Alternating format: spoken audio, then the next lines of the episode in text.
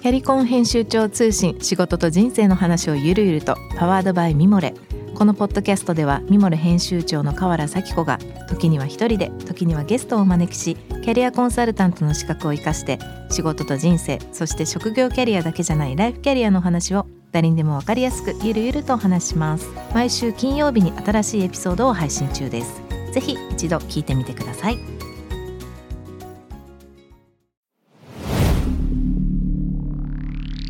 スピナーナビゲーター中道大輔です。 Vision to the Future with Forbes Japan。 このポッドキャストは物事、人の魅力を引き出すことで日本のカルチャーの価値を再定義し、世界と共有するコミュニティプログラムです。ショートコンテンツ Vision to the Future Stories と題して、毎週水曜日、金曜日、日曜日に Forbes Japan よりピックアップしたニュースをお届けしております。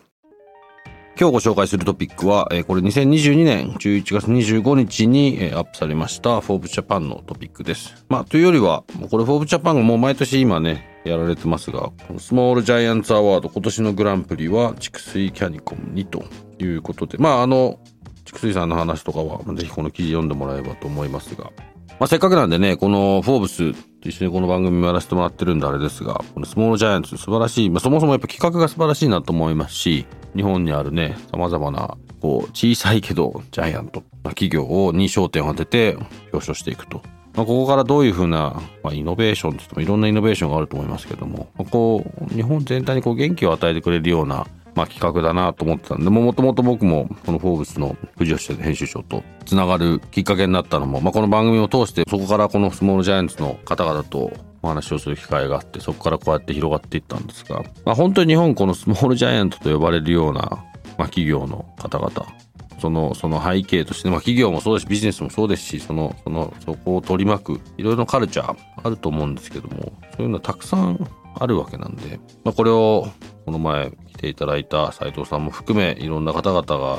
どんどんどんどんこう形にして大きく強くしていってるようなことだと思いますし、まあ、このまた今年もね、様々な方がノミネートされて、えー、まあ最終的にグランプリを取られて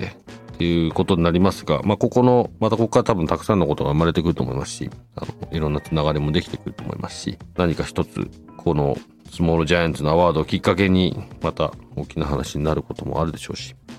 ずっと僕らもね注目したいなと思ってます。えー、ぜひリスナーの方もこのフォーブスの、まあ、一つのこう目玉企画の一つだと思いますんで、えー、スモールジャイアンツアワードぜひぜひチェックしてみてください。今日ご紹介したこのトピックはですね、概要欄リンク貼っております。ぜひそちらからご覧ください。質問感想は番組のツイッターアカウント ビーティーティーエフ アンダーバーコミュニティにぜひお寄せください。このポッドキャストはスピナーのほか Spotify、Apple Podcast、Amazon Music などでお楽しみいただけます。お使いのプラットフォームでぜひフォローしてください。そして毎週月曜日には様々なゲストとともにお送りいたします。ゲストトークエピソードが配信されます。詳しくは概要欄に載せておりますので、ぜひこちらもチェックしてください。Vision to the Future Stories。ここまでのお相手は中道大輔でした。